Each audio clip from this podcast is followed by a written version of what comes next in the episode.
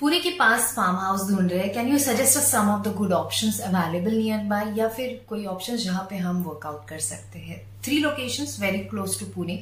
अगर, और ये तीनों का मैं बाइफर्केशन आज के वीडियो में बताने जा रही हूँ। अगर आप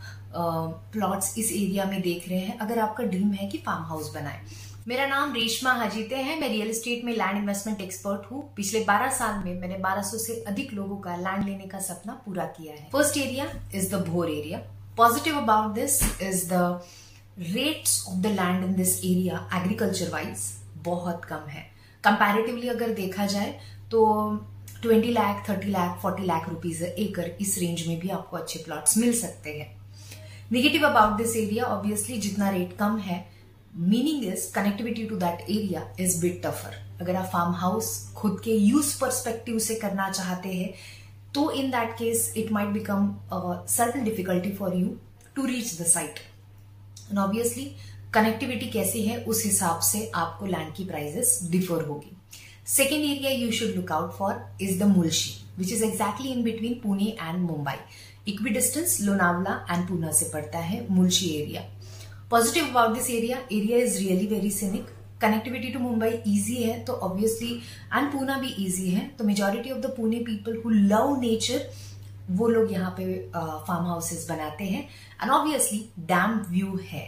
Negatives about this area land के रेट्स बहुत हाई है because this area already falls under P M R PMRDA so minimum range of the location start with अगर अच्छा डैम व्यू चाहिए तो might be around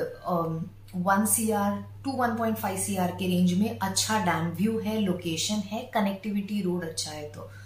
तो निगेटिव इज़ दैट कि rate wise आपको थोड़ा सा हायर जाना पड़ता है बट ऑब्वियसली फार्म हाउस ज़िंदगी में एक बार बनता है बहुत लोगों के लिए। तो उसके लिए थोड़ा बहुत अगर आप लैंड अच्छे लोकेशन पे लेते हो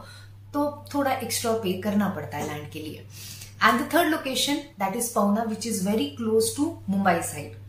तो Pawna dam again a dam view है तो सिनिक लोकेशन है तो positive about the area connectivity to Mumbai and second is scenic view negativity about this area litigation in this lands Pawna area में majority of the developments हो रही है, जहाँ पे जितना डैम वाला एरिया है majority of it with irrigation और टाटा पावर